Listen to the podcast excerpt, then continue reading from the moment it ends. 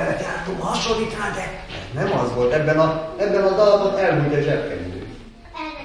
Elvesztettem zsebkendőmet bizonyám, hallgassak meg. Azt mondja, hogy elvesztettem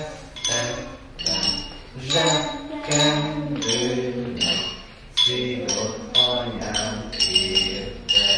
Hát a mai hangszerünk is olyan, hogy hosszan tudjuk ütni a lapocskáját, de ennél sokkal-sokkal érdekesebb és bonyolultabb lesz. Részt vettünk egy Zenebatyu foglalkozáson, Sőnfeld Mátyás tartotta, zeneterapeuta, gyógypedagógus, akivel régóta ismerjük egymást, úgyhogy remélem a hallgatók megbocsájtják, hogy tegeződni fogunk ebben a beszélgetésben. A Zenebatyu foglalkozás, élményprogram, része a zeneterápia, de ez nem csak zeneterápia, ami itt van. Hogyan vezetett egyáltalán ide az utad?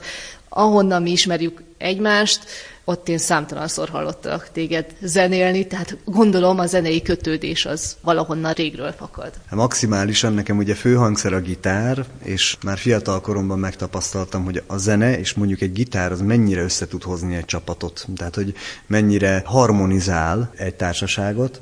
A gitár főleg azért nagyon tetszik, mert egyben egy hangos hangszer, ami, ami megadja, hogy egy furujával nem tudnék egy domináns hangzást létrehozni, másrészt pedig énekelni lehet közben. És még a ritmust is lehet diktálni azzal, ahogy sikálja a gitárt az ember. Úgyhogy nem véletlen, hogy van is olyan ország, ahol a zeneterapeutának kötelező gitároznia. Tehát, hogy ez egy alapfeltétel, hogy gitározni kell, és akkor azon túl más lehet még, de a gitár az, az minimum.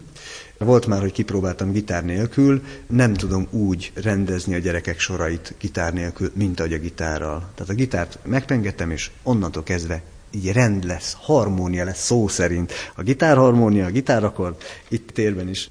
A zenei háttér volt zenei, tehát ez. Hát, hát igen, elkalandozok, bocsánat, sokat mesélek a mindenféléről. A zenei háttér hozta ezt, illetve az, hogy én elmentem talán gimnazista koromban egy pályaválasztási tanácsadóhoz, és akárhogy mondtam, akármit kérdezett, valahogy mindig a zenéhez jutottunk vissza.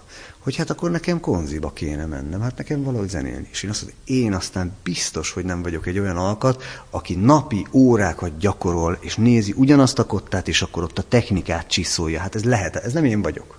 Mégis a zene az valahogy mindig visszaköszönt. És akkor néztem, hogy mi az, ami még érdekel, hát abszolút az ember, a lélek, a gyerek, így lett a gyógypedagógia. Így és lehetett volna a pedagógia is. A pedagógia is lehetett, de azt megint túl kötött volt számomra. Tehát a gyógypedagógia az, ahol lehet nagyon kreatívan megalkotni egy órát, és lehet egy kicsit a kereteket feszegetni. A pedagógiában is lehet, ha az embernek szerencséje van, vagy olyan körülményei, de a gyógypedagógiában ez egy kicsit rugalmasabb. És ezután, amikor elkezdtem a Szellő Egymiben dolgozni, akkor oda mentem az igazgató asszonyhoz, hogy valami zenés programot adjon nekem. Bármi is az, én vállalom, ha zenével kapcsolatos és gyerekekkel kapcsolatos, úgyhogy úgy, ahogyan odaadta az öt hat hét nyolc osztály énekóráit, illetve egy zeneszakört.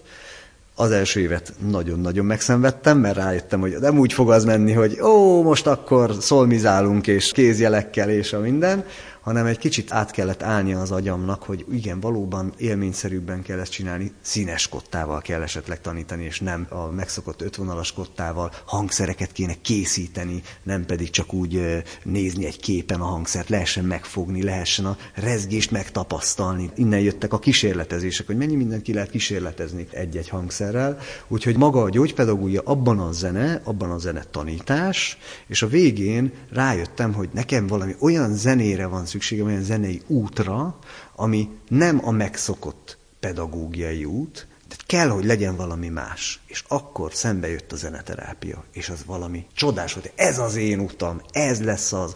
Már a Bárczi Gusztáv gyógypedagógiai karon is találkoztam a zeneterápiával, volt ilyen szabadon választható óránk, ott már megtapasztaltam, hogy ez tök jó, és amikor elindult a két éves képzés, előtte a százhúsz órás ilyen önismereti képzést, azonnal jelentkeztem, végig toltam az egészet, és zeneterapeutaként azt mondtam, hogy ez itt az én helyem, én ebben fogok most elhelyezkedni.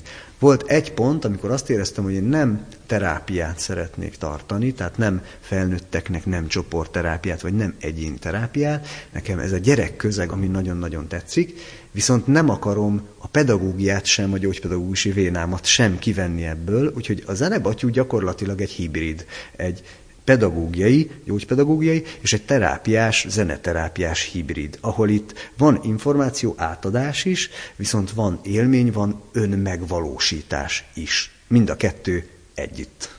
Amikor a zeneterápiáról hallottam, vagy gondolkoztam róla, akkor az volt az első gondolatom, hogy nekem nincsen hallásom, ez nem nekem való, hogyha valamiféle terápiára lenne szükségem, vagy van szükségem, akkor biztos, hogy nem ilyen fajtára, hanem mondjuk pszichodráma, vagy ilyesmi. Van olyan, akinek nem való a zeneterápia? Én azt mondanám, hogy nem csak, hogy nincs olyan, hanem előny is, ha valakinek nincs hallása. Ezt azért mondom, mert akinek már van hallása, akinek van már valamilyen zenepedagógiai alapja, akár szolfézs alapja, ők már egy kicsit rendszerben gondolkoznak, és azt az ösztön ént egy picit felülírják. Ezt le kell eleinte bontani. Sokszor csináltam ilyen csoportterápiás helyzetet, hogy na most akkor improvizálni fogunk, és akkor mindenki tititát akar improvizálni idézőjelben, és aztán rájövünk, hogy lehet úgy improvizálni, hogy ezeket a sablonokat elengedjük, hogy a fejünkben nem szolmizálunk, meg nem á bé cézünk, és nem fordítjuk le a ritmust a ritmus nevére, hanem csak ösztönből csináljuk. Ahogy az emberek is, ahogy sétálnak, összehangolódnak, a Holdköltők Társaságában van ez, ahogy összehangolódnak a léptek. Hogy mi történt? Tehát hogy lett ez? Összehangolódtunk. Nem kellett ahhoz kimondani ennek a nevét, ezt a utólag elnevezett dolgot használni, hanem ez ösztönből működik. Úgyhogy akinek nincsen pedagógiai alapja, zenepedagógiai, azt külön buzdítom, hogy a zeneterápiás egy-egy foglalkozáson vagy egy-egy terápián vegyen részt, ugyanis olyan ösztönös katarzis élményt tud elérni, amire nem is számított volna. Milyen játékok, milyen feladatok vannak egy ilyen zeneterápiás foglalkozáson? Az improvizáció már elhangzott, gondolom az, az egy alap. Az egy nagyon-nagyon nagy alap. Attól függ, hogy a terapeuta még milyen diplomával rendelkezik, és milyen területen használja. Ez ugyanolyan kérdés, úgy szoktam mondani, hogy, hogy az orvos mit csinál. Hát attól függ, hogy fogorvos, vagy állatorvos, vagy gyerekorvos.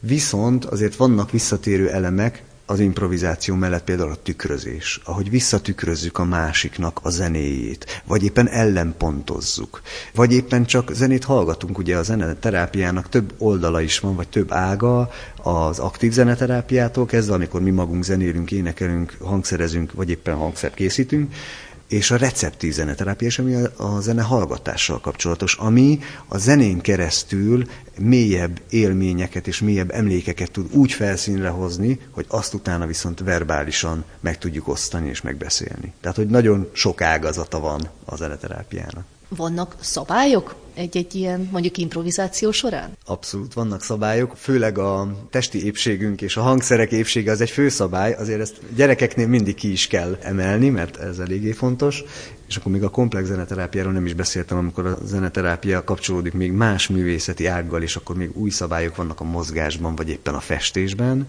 zenés festésben, vagy zenés mozgásban, de a fő szabály általában a lelkünknek a védelme, tehát a zeneterapeutának pontosan tudnia kell a saját kompetencia határát. Ha ő azt mondja, most ha a szabályt magunkra, a zeneterapeutákra értem, ha tehát azt látja, hogy ez már nem az ő kompetenciája, azt viszont fel tudja ismerni, ő azért tanult két éven keresztül, több mint ezer órán keresztül zeneterápiát, hogy azt mondja, hogy egy másik szakemberhez átirányítja a klienst. Ha viszont azt mondja, hogy az én kompetenciám, onnantól kezdve gyakorlatilag zenei szabály nincs is. Tehát amíg épségben marad a hangszer, addig azzal bármit lehet csinálni. Volt ilyen improvizációs, vagy hát játékunk is, hogyan tudunk tízféle hangot kihozni egy hangszerből. Mindenki húzott egy hangszert, csinálj belőle tízféle hangot. És akkor az ember először csinál egyet, ahogy megszokta. Aztán rájön, hogy hú, hát valahogy máshogy is lehet, jó, akkor valami mást kipróbál, és innentől kezdve már azt mondja, hogy ennyi, kettőt tudtam. És mi még várakozunk, hogy szerintem lesz ott még több. És egyszer csak kiderül, hogy hopp, lehet ezt még máshogy, ó, lehet ezt kurítani, ó, lehet ezt összeütni valami másra, rá lehet fújni, fú, mennyi mindent lehet ezzel csinálni, így egy kicsit tágul az a fajta komfortzóna, amit egyébként megszoktunk, hogy dob, azt ütni kell, gitár, pengetni kell. Teljesen máshogy fogunk a hangszerhez, és ezáltal a hangok világához is viszonyulni, így pedig a saját személyiségünk is egy kicsit teljesebbé válik, kicsit jobban kibontakozik. Mit nyújt a zeneterápia résztvevőknek? Megint csak attól függ, hogy mit szeretnének, hogy nyújtson. Ugye ez egy célirányos folyamat, tehát közösen megbeszéli a zeneterapeuta és a csoport, vagy éppen az egyén, hogy mifelé szeretnének menni, vagy preventív, vagy akár intervenciós célzattal, de az biztos, hogy egy személyiség javulást szeretnénk elérni. Tehát az ember, aki egy zeneterapeutához elmegy, azért megy el, mert valami változást szeretne az életében. És ezt a változást bármilyen módon is mi a zenén keresztül és a hangszeren keresztül fogjuk tudni elérni. Azt láttam egyébként itt a Zenebatyun, hogy ez egyrészt a gyerekeken is egy fejlődés, másrészt pedig a közösségen is azért egy fejlődés. Határozottan a közös zenélés is elképesztő élményt nyújt, a hangszer cserebere is egyébként annyira jól összeköti ezeket a gyerekeket, bár a szabály az, hogy nem kötelező cserélni, hogy ne legyen az, hogy itten kinél köt ki a, a menő hangszer, és kinél a nem menő hangszer, viszont a csereberével is én látom a folyamatot, hogy az a kislány, aki nem cserélt először, meg a második alkalommal se, sőt van olyan, aki nem akart venni hangszert, mert azt mondta, hogy nem szeretne, az szépen lassan minden egyes alkalommal egyre beljebb kerül ebbe a közösségi élménybe, és ma már úgy csereberél, hogy többször cserél, nem is egyszer, hanem többször, átmegy a másik barátnőjéhez, ott is csereberél, sőt, még a cserebere után is cserél, miközben mi zenélünk, még akkor is, tehát, hogy rákapott az ízére, és ehhez viszont kellett az, hogy ez a kis fokozatosság is, meg ez a szabadság is meglegyen, hogy itt bizony ezt meg lehet csinálni. De egyébként ezt tanúsítom, mert az én kezembe is került hangszer, és valóban így elsőre így, hát én most mit vonódjak bele egy teljesen ismeretlen közösségbe, aztán oda lépett hozzám egy kislány, hogy cseréljük el. Olyannyira, hogy még ki is húzott téged, hogy menjetek vissza a csoportba együtt, ha jól láttam. Igen, tehát ennyire bele is lehet még akár külső emberként is vonódni.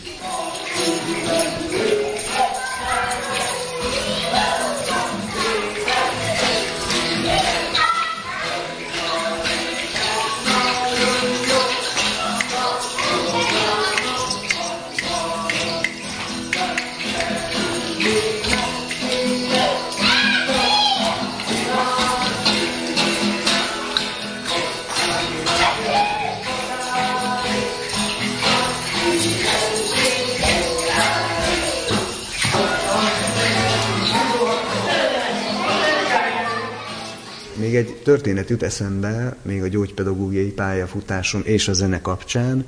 Volt egy kisfiú, aki kifejezetten nem akart részt venni, de ellenkezett, hogy ő nem akar zeneterápián részt venni. És őt kiültették a padra, hogy nyitott ajtónál onnan csak hallgassa. Nagyszerű módszerrel tudták egyre közelebb hozni ez a folyamathoz a gyerkőcöt, és hetente került egyre közelebb. Egyik héten már az ajtóban ült kis széken, másik héten már belül ült, már be lehetett csukni az ajtót, harmadik héten már a szőnyeg. Ja nem, bocsánat, mert volt, hogy még a fürdőszobában, az már a teremben volt benne, de még egy másik helység, és aztán utána a fürdőszobából is szépen, aztán szőnyegszőle, és aztán a szényeg, és a szőnyegen meg már egy ponton túl már benn volt. És a leglelkesebb lett, a leglelkesebb tagja a csapatnak. Arról beszéltünk, hogy a Zenebatyú idősnek, gyereknek, felnőttnek, mindenkinek való. A zeneterápia sérült emberekkel hogyan működik? Ott általában legtöbbször fejlesztési célzatú, tehát ha most mondok egy nagyon egyszerű példát, a színes kottával a figyelmet, hogy hogyan tudjuk fejleszteni, vagy éppen az akusztikus percepciót, de ugyanúgy benne van az élményszerűség is, tehát itt is azt mondanám, a gyógypedagógiában is a pedagógia és a terápia kéz a kézben jár, ugyanis én vittem a csapataimat, zeneszakkör csapatot nagyon sokszor országos versenyre, ami azért mégis egy olyan helyzet, hogy ott teljesíteni kell, az inkább pedagógiai. De az, ahogy odáig eljutottunk, ahogy együtt raktuk össze azt a performanszot, az ők saját kis ötleteikkel, hogy legyen még az, hogy a káhon megkerüljük, meg ráállunk, rá lehet állni a káhonra, a káhon az egy ilyen kis doboz, amit ütni lehet és rá lehet ülni, rá lehet állni, persze, próbáljuk ki, rá tudtok állni? Igen, jó, akkor legyen az a vége, hogy ráállunk, és földobjuk a sapkánkat, és úgy de jó lesz, micsoda sóelem, szuper. Hát minden egyes gyereknek a kis saját ötlete is benne volt, emiatt megvolt a motiváció, hogy fejlődjön, mert hogy muszáj volt fejlődni ahhoz, hogy a ritmus meglegyen, a közös ritmus, ráadásul a téri irányok, hogy most jobbra fogunk elindulni, aztán meg balra fogunk elindulni, ráadásul, hogy mindenki kap egy zenecsövet a kezébe, és hogy mikor üti meg azt, mert hogyha rosszkor üti meg, akkor az egész dallam tönkrement, ha viszont jókor, akkor tökéletes lesz. Tehát így megvolt a fejlesztési oldala is, legalábbis ahogy mi csináltuk, ott volt egy fejlesztés is, és volt egy abszolút élmény. Gyakorlatilag kat katarzis, de nekem is, tehát hogy én magam is felléptem úgy velük, mert nem mertem egyedül hagyni még őket, hogyha ritmusba esetleg belebonyolódnak, vagy a dallamba, vagy az irányokba, ott voltam ilyen kis vezérfonal nekik, hogy utánam lehetett jönni, vagy éppen a tekintetemmel mutattam, hogy most te jössz, most te jössz. Egy idő után egyébként szerintem lehet, hogy nem is volt rá szükségük, akkor még én nem mertem kilépni így a komfortzónámból, de a fővárosi nagy cirkuszba is többször fölléptünk úgy a porondon, hogy ők kijöttek, előadták, és azt a tapsvihart és azt az élményt, hogy én, engem egy egész cirkusznyi gyerek és felnőtt megtapsol, az egy életre szóló élmény. Te is változol a képzés és a foglalkozások alatt? Határozottan. Az biztos vagyok benne, hogy a zenebatyuzás is, a zeneterápia is, és a gyógypedagógiai pályafutásom is nagyon sokat gyúrt rajtam. Tehát teljesen más ember vagyok, mint tizennégy évvel ezelőtt, vagy persze húsz évvel ezelőtt is, de remélhetőleg mindannyian fejlődünk, de minden egyes ilyen inger, azt érzem, hogy a zenebatyú felé vitt engem. Tehát mindazt, amit a gyógypedagógiai pályafutásom alatt tapasztaltam a gyerekekről, vagy az élményről, mindazt, amit élményterápián, vagy élménypedagógián tanultam, vagy mindazt, amit a zeneterápiás képzésen, vagy éppen a Zeneterápiás Egyesület tagjaként tapasztaltam, ezek mind-mind, sőt a gyerekkórházakban még nagyon zöldfülűként zenéltem a Mosolygó Kórház alapítványnál, és akkor kortermekbe jártunk, amikor is azt gondoltam, hogy ez itt megint mindenki élvezni fogja, aztán a tévé legyőzött eleinte engem, mert ment a tévében a rajzfilm, és akkor jött itt egy fickó gitárral, hát bocs, de engem sokkal jobban érdekel az a műsor, ami ott van.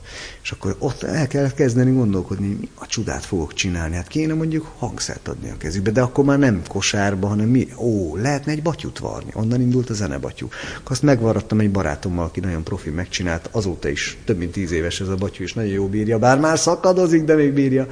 És ahogy a batyúval belépek, hopp, ott már teljesen más. Puf, rögtön kikapcsolták a tévét, és már nyúltak be, hogy akkor zenéljünk, és gitár, és akkor még egy kis eddakör, és társai tökéletesen össze lehetett hangolódni. Minden egyes ilyen kis élmény, azt érzem, hogy oda vezetett, hogy nekem legyen egy saját kis gyermekem, a Zenebatyú élményprogram. És ezt a gyermeket most a saját gyermekem mellett még így nevelgetem, csiszolgatom, fejlesztgetem, hogy egy idő után már csak így menjen a maga útján. Volt egy ilyen kérdésem is, hogy mi a terved ezzel a programmal? A leghosszabb távú tervem, hogy egy idő után én ne is keljek hozzá, de az már nagyon messze van, de benne van a pakliban, sőt, benne van a fejemben. Most például elkezdtem egy cikksorozatot írni, egy határon túli labba, ahol egyenként le fogom írni nem csak az összefoglalóját egy ilyen alkalomnak, amit most te is láthattál, hanem pontról pontra, hogy mit és miért és hogyan csinálom, hogy az, aki esetleg kipróbálná a zenebatyúzást otthon, vagy akár az óvodájában, vagy az iskolájában pedagógusként, az meg tudja csinálni legalább annyit, hogy hogy kell elkészíteni a hangszert, vagy legalább annyit, hogy milyen versikét lehet megtanítani, ha valakinek mondjuk nincs zenei képzettsége. Ha valakinek már van egy szál gitárja, onnantól kezdve ezt meg tudja mind csinálni, meg lelkesedése, természetesen affinitása, ezt már meg tudja csinálni. Úgyhogy most elkezdtem egy kicsit ezeket úgy kidolgozni és úgy megírni, hogy olyan emberek számára is érthető legyen, akik nem látták, mint ahogy te most láttad. Nagyjából kétezres évek elején tanultál te, és akkor, akkor hallottál először a zeneterápiáról. Mennyire volt akkor ismert, illetve később te tanítottál is a gyógypedagógiai karon. Mi lett belőle? Egyre népszerűbb a zeneterápia. Már az alatt, a tizennégy év alatt, mert kétezer-kilencben kezdtem én azt a két éves képzést, már az alatt a tizennégy év alatt látom, hogy mennyien keresnek meg engem, mint akit már láttak a Zenebatyún, vagy látták, hogy én elnök voltam egy darabig a Zeneterápiás Egyesületben, vagy látták, hogy én a zeneterápiáról valamit beszélek egy YouTube videón, és kérdezik, hogy hol lehet itt képződni. Én ezt szeretném. Hol lehet ezt megcsinálni? És mindenkinek, aki hív, annak nagyon türelmes, és nagyon sokszor elmondom, hát ha be lehet vonzani, hogy a százhúsz órás képzéssel kezdje. Próbálja ki. Van egy ilyen százhúsz órás képzés, ez önismereti képzés gyakorlatilag, tehát attól nem lesz zeneterapeuta senki, ez egy kóstoló. harminc-harminc-harminc óra, amiben van zenés improvizációs elemek, van zenés festés, van mozgás, és ez alatt, aki oda jelentkezik, az megtapasztalja, hogy ez micsoda valójában, és hogyan hat saját magára, és ha ő ezt csinálna, akkor hogyan hatna másokra. És a százhúsz órás képzés végén eldöntheti, hogy ő tényleg ezt akarná csinálni, mert egyébként nem lehet elmondani, hogy ez micsoda. Nem tudom sajnos se, hogy ezt látni kell, és meg kell tapasztalni. Én elmondhatom, hogy Elméletben a zeneterápia az, amikor nem cél, hanem eszköz a zene, mert a zenepedagógiában az a cél, hogy szépen zenéljünk, a zeneterápiában meg egy eszköz arra, hogy elérjünk valami saját célt, önmegvalósítást, vagy éppen fejlesztést, hogyha a gyógypedagógiában gondolkozunk, de hogy ez annyira elméleti, hogy ezt nem tudja az, aki nem ismeri, nem tudja igazán elhelyezni, hogy azt mondja, hát érdekes, de ez nem tudom, mit jelent. Meg kell tapasztalni ahhoz, hogy tudjuk.